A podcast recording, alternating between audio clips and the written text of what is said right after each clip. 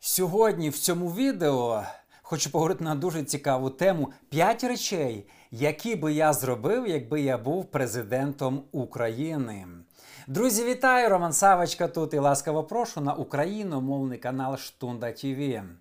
Ви задумувались коли-небудь, чому за 30 років незалежності Україна не здогнала такі країни європейські розвинені Німеччину, Англію, Францію, Скандинавські, а також а, США та Канаду? Хтось посміється і скаже, це неможливо. Але чому?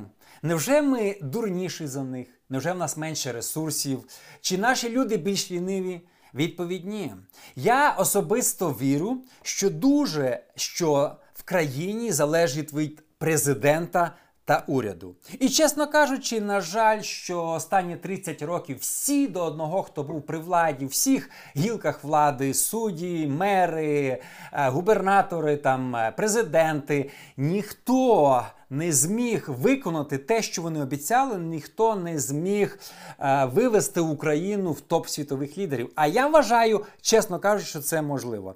На жаль, українцям не повезло з жодним президентом. І я я не кажу про нинішнього президента, його ще термін не закінчився. Поживемо, побачимо. Але дуже часто люди йшли в уряд в різні гілки з однією ціллю нажитись, щоб більше зробити для себе, для своєї сім'ї, а не для людей. Ви подивіться багатьох начальників, а, їхніх родичів, е, там баб, бабусь і так далі, дальніх родичів. Вони всі багаті, вони мають нерухомість і так далі. Коли зазвичай пересічні українці вони е, просто ледь виживають. А, на заході люди йдуть в політику, щоб збудувати країну. На жаль, в наших країнах часто йдуть в політику, щоб самому збагатитися. А, але саме прикро з цього всього що не тільки уряд за 30 років нічого не зробив, не побудував дороги, там економіку не підняв. А знаєте, що ми чули на протязі 30 років? Що люди самі українці винуваті, що ми так бідно живемо. Коли я сказав спочатку, чому ми догнали США та Канаду, багатьох із вас посміялися і подумали, це нереально. Чому? Бо нам це проповідують е, по телебаченню. Уряд нам це каже, що українці винуваті, що вони бідно живуть. Це середні українці винуваті, це не уряд винний. Але це повна брехня. Якщо взяти, досвід показує середнього українця, і він його помістити в іншу атмосферу в Канаду, в Америку, то за 5 років українець вже доганяє середнього американця. Уже має машину, роботу і також купляє дім. Е, багато людей в Канаді мають українське коріння, вони живуть в середньому багатше інших. Тобто українці мають потенціал, якщо скласти для них нормальну атмосферу, жити набагато багатше, чим вони живуть в Україні. То чому в Україні українець живе бідно, а за кордоном, не знаючи мови, не знаючи культури, законів, через 5 років доганяє середнього громадянина. Чому? Відповідь одна: в Україні не не зробили е, правильні умови розвитку. Розумієте? В цьому велика проблема. Е, через те сьогодні багато людей страда, страждають через те, що не, не створені умови, де б люди могли б процвітати. Я вже про це говорив раніше. Що коли Ізраїль основався як країна, то євреї зі всього світу поїхали в Ізраїль. Вони повірили в те, що там буде економіка рости і процвітати. Коли Україна отримала незалежність, то не тільки з Канади, з Америки ніхто не поїхав, навіть з Південної Америки ніхто не поїхав. Люди не повірили в цю ідею, що в Україні може піднятися економіка. Тому сьогодні, друзі, я хочу розказати вам п'ять речей, які б я зробив, якби я був президентом України. Але перед тим як ми почнемо, друзі, якщо Якщо ви ще не підписані на мій YouTube, обов'язково підпишіться, підтримайте український контент, а так також допоможіть мені поширити принципи царства Божого серед більшої кількості людей. Номер один, що б я зробив би миттєво. На другий день це християнізація України. Я вірю, що це допомогло підняти економіку. Дивіться, Володимир Великий тисячу років назад хрестив киян в Дніпрі. Він зробив християнізацію України. Сьогодні ми всі пам'ятаємо, поважаємо Володимира по одній причині. До нього були правителі, після нього були правителі. Але тільки Володимир на наших грошах гривнях. Чому? Він приніс християнізацію. Також Володимир він був, якби він е, виконав пророцтво Андрія, яке Андрій сказав тисячу років до цього, що в Києві почнеться велике пробудження, буде багато церков, і Володимир це виконав. А, Тому нам потрібен президент, який буде сприяти християнізації України.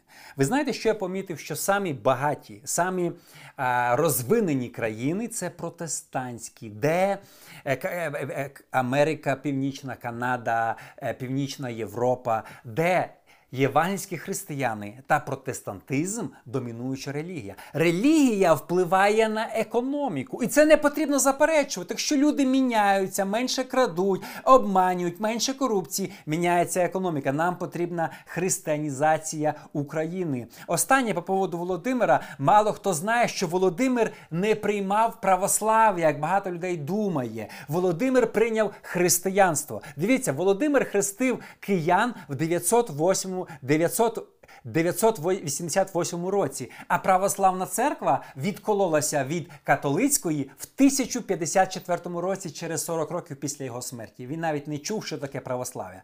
Багато людей цього не знає. Номер два. Нам потрібна державна релігія, і тут багато вже людей почнуть е, возмущатися, казати: Ой, ні, це не так. Дивіться. Я вважаю, що протестантизм потрібно зробити державною релігією України. Не тільки християнізація, цього мало. Потрібно, я би зробив євангельських християн, баптисти, п'ятдесятники, харизмати, дав би їм державну владу, е, щоб вони були державною релігією. Е, дивіться, багато християн боїться державних релігій, але мало хто знає, що сьогодні багато європейських країн у них протестантизм державна релігія. Данія, Англія, Ісландія, Монако, Ліхтенштейн. Розумієте? І нам так кажуть, що це там не потрібно, це гірше для економіки. Ось е, ці країни процвітають і нічого страшного. Е, релігія відокремлена від держави це вірш не з Біблії. Це придумали люди. Мало хто знає, що це сказав цю фразу вперше Томас Джеферсон, американський президент, і це він говорив з тим, що держава не буде е, якби влазити в справи церкви, а не церква в справи держави. Сьогодні багато країн з інших релігій мають релігію державною е, е, державною в країні. А ми сьогодні так боїмося цього. Коли Бог будував стосунки з Ізраїлем в старому заповіті, він також хотів. Це був Божий намір, що релігія поклоніння живому Богу було на державному рівні, що священники царі вони були, якщо це робити грамотно і правильно, то є великий досвід е, в країнах сьогодні, де державна релігія християнство і ці країни процвітають. Я вірю, чим більше буде протестантів, євангельських християн в країні, як я сказав, менше пити, курити, зміняти жінкам а, і так далі. Е, країна буде процвітати. Номер три, що б я зробив би, будучи президентом, я обов'язково ввів би закон, щоб всі закони не противорічать Біблії. Недавно один американський знаменитий проповідник почав проштовхувати єресь. Він каже, що в церкві ми можемо мати біблійні закони. Ми проти абортів, ми проти там різних незрозумілих шлюбів. Але він каже до християн: ми не повинні ці закони нав'язувати е, своїй країні. Країна вона світська, який хоче закони, такий приймає. Через це християни не повинні протестувати проти закону абортів, одностатевих шлюбів і, і, і, і так далі. Він розказує, що ми, християни, повинні триматися Божого закону в себе в церкві. Це абсолютно єресь. Я впевнений, що це теорія від диявола. Бог хоче, щоб його закони виконували і віруючі, і невіруючі, щоб і невіруючі не крали, і невіруючі не робили аборти, невіруючі не мали оці незрозумілі шлюби. Розумієте, Бог хоче, щоб його закони виконували всі люди. Тому потрібно прийняти такі закони в країні, щоб перевірявся кожен закон, чи не протирічить він Біблії. Друзі.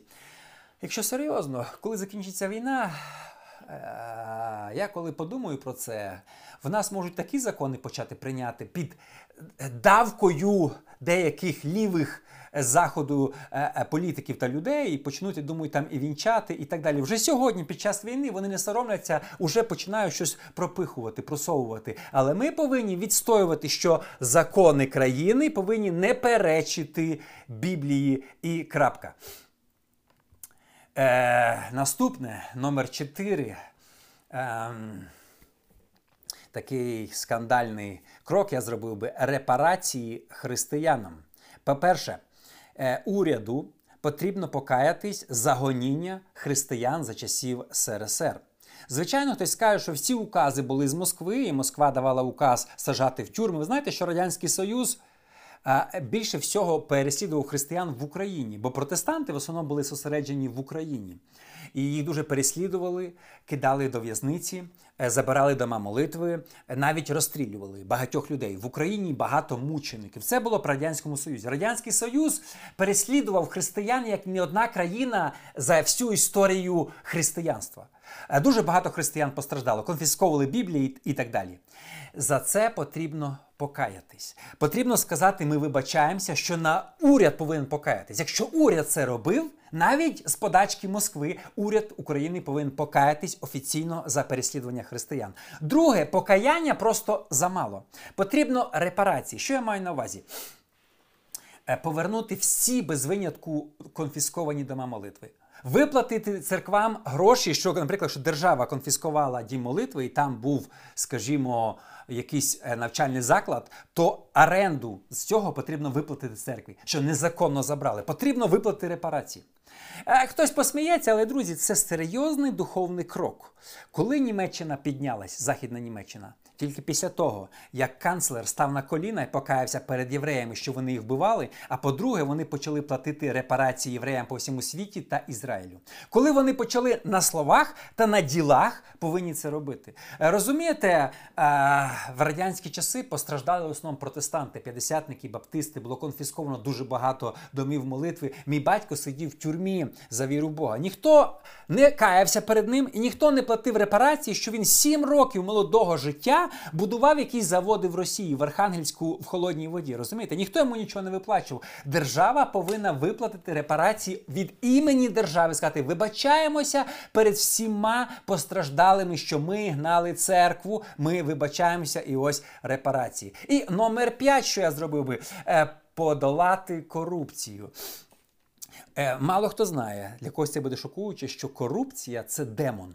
Це демон від диявола. Чому українці на протязі останніх 30 років живуть бідно? Кожен з вас каже корупція. І кожен президент стає і обіцяє подолати корупцію і не може. І наступний стає і не може. Чому? Демон. За це потрібно молитися. Як я сказав, це одна із бід. України, що кору... Дивіться, ми думали, що коли почалася війна, корупція зникне автоматично, а вона яке я бачу зараз збільшилось. Пам'ятаєте, там куртки закуплювали по одній ціні, перепродували. Потім а, гуманітарка у Львові щезала, в інших містах щезала мільйони доларів. Зараз а, чиновники деякі в 22-23 році купляють машини більше 100 тисяч доларів. І ми дивимося на це все. І прості люди пересічні думають, як війна, осхаменіться люди, а їм все рівно. Корупція це демон. За корупцією стоїть демон. І ми повинні. Е, це розуміти, і як церква ми повинні вигнати цього демона, ми повинні боротися з цим. Е, коли сьогодні я я чув навіть митниці везуть на митниці е, гуманітарну допомогу для України, митники требують хабаря. Це ні в які рамки не входить. А знаєте чому проблема в Україні? Ми гордимося корупціонерами. Ми хвалимося, що в Києві багато дорогих машин. 80-90% дорогих машин в Києві це корупція. Ви зупиніть цю дорогу машину, він вам не пояснить, де він взяв 500 тисяч доларів чи 300 тисяч на цю машину. До мене приїхав якось мій знайомий, і ми були в Портленді з ними. Він каже: А чому в Портленді так мало мерседесів, там е, кубіків і дорогих машин? Всі їздять на простих машинах. А ось в нас в Києві так багато кубіків і інших дорогих машин. Нічим хвалитися. І за того, що вони їздять на дорогих машинах, то всі інші ходять пішком та їздять на метро. Розумієте, е, дорогі машини це пам'ятник корупції. Я взагалі вважаю, що можливо потрібно заборонити машини дорожче 100 тисяч доларів. Розумієте? особливо перевіряти чиновників. От просто зупиняти і перевіряти, де ти взяв гроші. Ми втомилися від корупції. Це демон. І раніше я пам'ятаю, їде дорога машина. Ми такі уступаємо дорогу. Ми де ти взяв? Ми хлопаємо. Ні, ми повинні, ну грубо кажучи, зневажати корупціонерів, бо із-за них вся країна 30 років живе бідно. І сьогодні, вертаючись до цього, нам тяжко повірити, що Україна за 30 років могла б догнати Америку. Могла б. Показують недавні іммігранти, які приїхали після початку війни. За півтора року, півтора року в Америці вони вже купляють машини і дім. Українці не ліниві, не дурні. Вони через короткий час живуть краще середньостатичного американця. Це нам показує, що в Україні не створили атмосферу для процвітання людей. Друзі, підсумовуючи, звичайно, я не себе не збираюсь йти ніякі президенти, е, я не збираюсь бути політиком. е, Бог мене покликав абсолютно до іншого проповідувати Євангеліє. Але я вірю, що церква має великий вплив. Я вірю, що релігія має великий вплив на економіку країни. І ми, як християни, не повинні стояти осторонь. Ми повинні робити абсолютно все для того, щоб наша країна піднялася.